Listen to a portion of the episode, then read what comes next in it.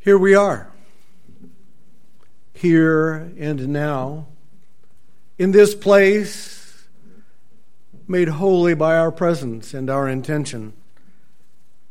May we simply be here, be present, be kind, and be at peace. This is in part a Buddhist sentiment. We Unitarian Universalists have the incredible privilege of having religious freedom. There is nothing you have to believe except what conscience and integrity demand of you. We have the religious freedom to choose Buddhism or Christianity or Hinduism or existentialism and humanism, Judaism, Taoism, or just plain Unitarian Universalism. This is us. Our way is the way of seeking and religious freedom. We Unitarian Universalists have had a long history of a relationship with Buddhism. It is one of the great religions of the world, and have, we have been fascinated with Buddhism as a movement, Unitarian and Universalist, from as early as 1844 when Elizabeth Palmer Peabody published an anonymous rendition of the Lotus Sutra in the Transcendentalist Dial. Of the Transcendentalist Club, 24 members of them, 20 of them were Unitarian and Unitarian ministers most. The American Transcendentalist movement is about us, and part of what makes it exciting to me is their fascination with Buddhism the first publication of a Buddhist text in English in the world was in the Transcendentalist Dial, you could say our magazine, in 1844. It was attributed to Henry David Thoreau. It wasn't him. But because it sounded like it could have been him, therefore it probably was him, and therefore we became enamored of Buddhism as a movement there has been a history of some early inaccuracy. Ralph Waldo Emerson said that Hinduism and Buddhism were essentially one, and quoted Hinduism and Buddhism if, as if they were one, when in fact they are not. But they are very much like Judaism and Christianity, and there are an awful lot of people who simply call it the Old Testament rather than Hebrew, Hebrew scriptures, and that confusion is ongoing between Christianity and Judaism, between Buddhism and Hinduism. James Freeman Clarke was also a member of the Transcendentalist Club, along with Emerson, Thoreau, Fuller, Peabody, and others. He was a parish minister who also studied world religions and wrote one of the first books about world religions, which included a fair amount of inaccuracy about Buddhism. But the idea that we could explore the great religions of the world and have it be meaningful to us begins in our movement as early as the middle of the 19th century. We became increasingly accurate in our understanding of Buddhism, and it began to be more and more a part of many of our congregations. At this moment, the Unitarian Universalist Buddhist Fellowship claims that over 150 of our congregations have active Buddhist groups meeting in their churches claiming to be both Buddhist and Unitarian Universalist. I'm in part Unitarian Universalist because I love the Transcendentalists and I like religious freedom, and I'm a hyphenated UU. I'm, I'm Unitarian Universalist and existentialist. I'm Unitarian Universalist and Buddhist, Zen particularly. I'm Unitarian Universalist and Christian, and don't cringe, and also Christian and I'm free to be all of those things. As a part of my Buddhist practice, and I sit meditation twice a day most days, I went to the Green Gulch Zen Center just north of San Francisco, a Zen farm, organic farm, and spent a week sitting in meditation with the monks. It was, it was one of the most beautiful weeks of my life. I was having lunch with the group, and you start for 10 minutes of silence, and after 10 minutes of just being present to the food, just tasting the food as meditation, just being in the moment, then you're free to chat. And so I got to talking to one of the guys, an English chap, if you will, who says, Well, you know, what do you do? Well, I'm, I'm a retired Unitarian minister. Oh, you mean Unitarian Universalist minister? He says to me. I think, uh oh. Usually I say Unitarian because it's the shorthand. and I can, it's like people who don't know and don't care, I'll just throw it out there. Aren't you a Unitarian Universalist minister? Oh, Lord. Yes, actually I am. He said, Well, I'm so pleased to know that. One of the people who is one of the most important writers about Zen Buddhism currently writing is Ishmael Ford, James Ishmael Ford, a Unitarian Universalist minister, and his writing is the best writing currently being written about the nature of liberal and progressive vision of liberal Buddhism. It's like, say what? Man, not only, not only does he know that I'm a Unitarian Universalist minister and has it right, he knows one of my colleagues better than I do. i knew I was in trouble. But I mention it in part because one of the most important people writing about Zen Buddhism is a Unitarian Universalist minister, a authorized Zen practitioner who has students that he authorizes to teach Zen, and also now recently retired Unitarian Universalist minister. It is a part of our tradition and our history. In part, it is about mindfulness, and my understanding is that your theme for the month is mindfulness. One of my teachers, one of the people I read, is Robert Aitken, who says that uh, when it comes to Zen Buddhism, there's, o- there's only one thing that really matters is that you meditate, that you practice meditation. All the rest of it falls away. The point of meditation is to be present to the moment, to be mindful, to be present to the moment, to breathe in and to breathe out, and to become present. I like when I do my meditation to do breath counting. Some people have mantras or sayings or phrases, or some people try meditating on nothingness very hard. Some people meditate on their forehead or on their breath. I count my breath in and out to 10.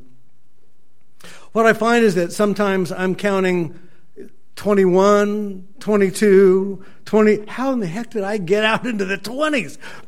And I, it's okay. I start again. One in, out two. And sometimes I get it's like, oh, I've got it backwards. I'm going out on even and I'm supposed to be going out on odd. And, and then I let it go and I start on one and begin again.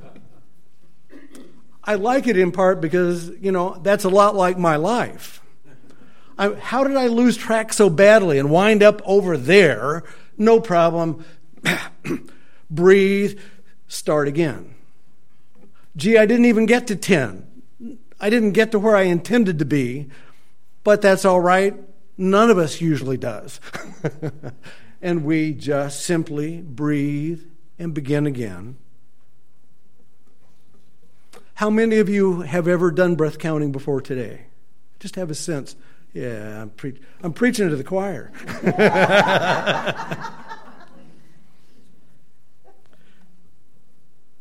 the legend about Buddha says that he began, because it was simply a cultural practice, to practice meditation by saying a mantra, meditating by saying a mantra, or focusing on a flower, or focusing on a flame but it increased his sense of calmness and peace. But this was before he became Buddha.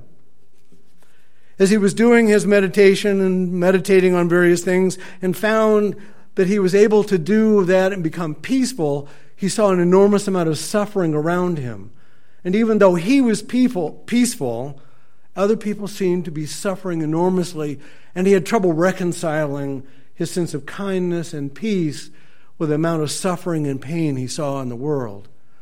And then he began to meditate on his own thinking about it, and then began to meditate on his own thinking and mood and emotional processes, and began to think of himself as a body, nerves and bones and blood, thinking, and then therefore consciousness. Began to think about consciousness and realized that all of it was incredibly temporary and decided that that was okay. That moment of realizing that the very being that he was was temporal was his breakthrough that's called enlightenment. None of it is anything, all of it a moment, and in the moment gone. All of us. And in that moment, he said, I think I have got it. And the next 45 years, he went around teaching people about what it meant to live in the world and to not have attachment to outcome, not to have attachment to who we are, but to simply be present to it in the moment. Somebody asked him, How can you live with life being so incredibly temporal? And he said, Well, you know, it's a little like my favorite glass. I fill it with water and I sip from the glass and I love the glass. It's my favorite glass, but I know that at some point I will probably hit it with an elbow and knock it down and it will break. And even though now it's my favorite glass, I know it's already gone. And therefore, I love it in the moment because it's still here in the moment. And so it is for all of our lives and for each of us, not just the glass.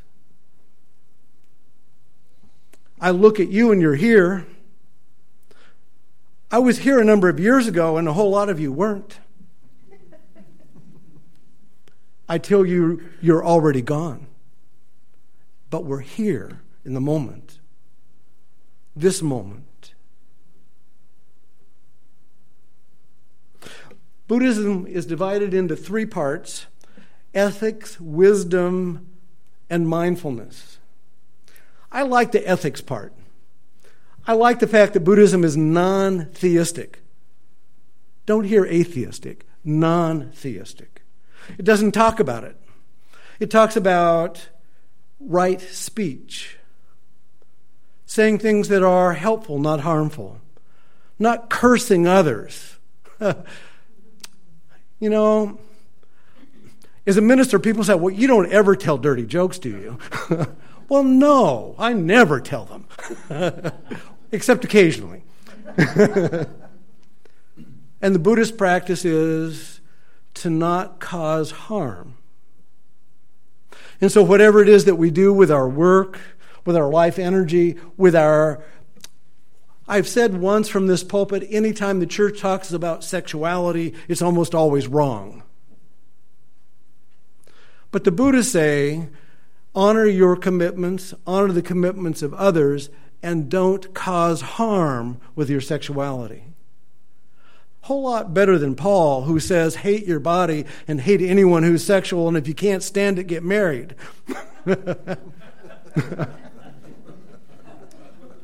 I prefer the Buddhist perspective.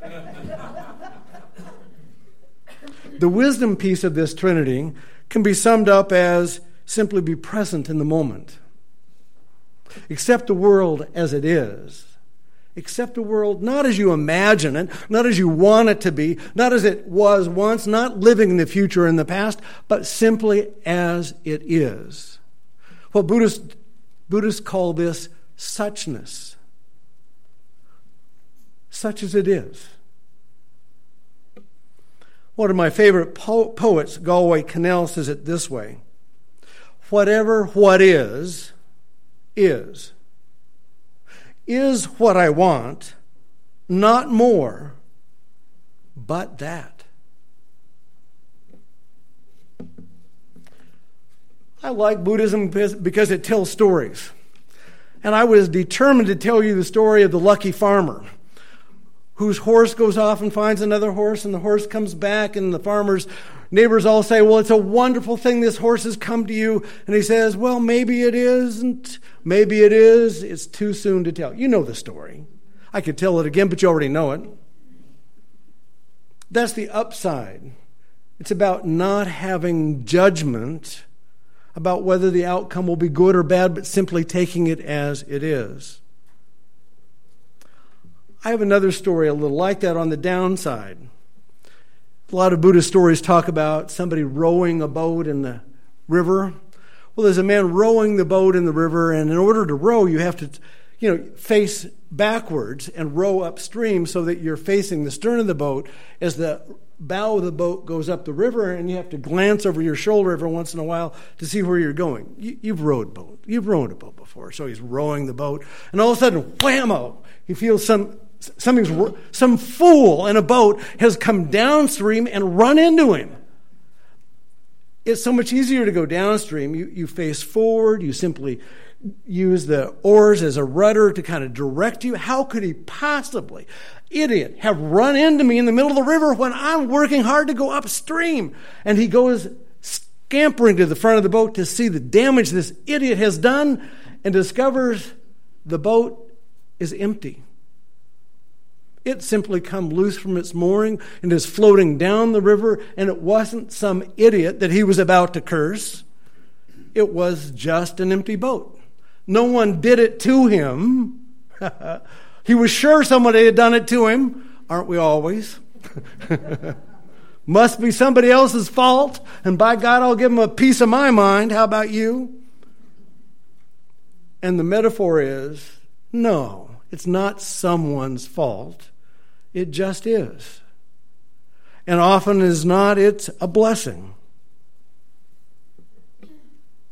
The point of meditation is to be calm and to be present and experience the centering quality of it as it slows your neurological metabolism and to practice meditation and to practice kindness and to practice simply being present. But I'm also a Unitarian Universalist, and this rigor of practicing every day, you know, there, there are days I don't want to bother, you know? Every day, twice a day. Hmm. Reminds me of, a, of another Buddhist story. There was a woman who practiced calling Buddha's name a thousand times, three times a day. She would call out homage to the Buddha, homage to the Buddha. Namo Buddha, Namo Buddha. She would drum and drum and chant and chant for an hour, three times a day. She did it for 10 years. And she was kind of a mean and wiry and cynical and difficult human being, but by God, she never failed to meditate. One of her friends wondering why it was that after 10 years of meditation, there had been so little change in her personality. In the spirit of Zen, he decided he would help her. And so, when he realized from the drumming she was in the middle of her meditation and chanting, he went to the front door. Mrs. Nu Ying, Miss Nu Ying, Miss Nu Ying not wanting to be deterred from her practice that she is dedicated to doing, she continued to drum even louder and even harder. She called out the name of the Buddha and called out the name of the Buddha. Even louder, her neighbor who cared about her knocked on the door. Mrs. Nu Ying, Mrs. Nu Ying, Mrs. Nu Ying. Will that idiot simply go away from my door? She was ready to jump up and curse him. She threw her drum down and she ran to the door. What is wrong with you, my neighbor? Kindness and love, right? I have been calling out Buddha's name and you've interrupted me. Yes, you've been calling out Buddha's name for 10 years. I've been calling your name out for five minutes. And it's made you this angry. Imagine how Buddha and the universe has responded.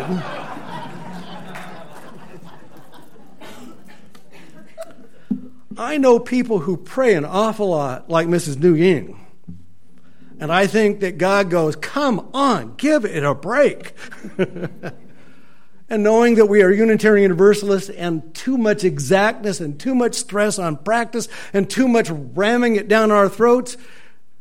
But remember the neighbor. It's not about doing it forever and every day, never missing.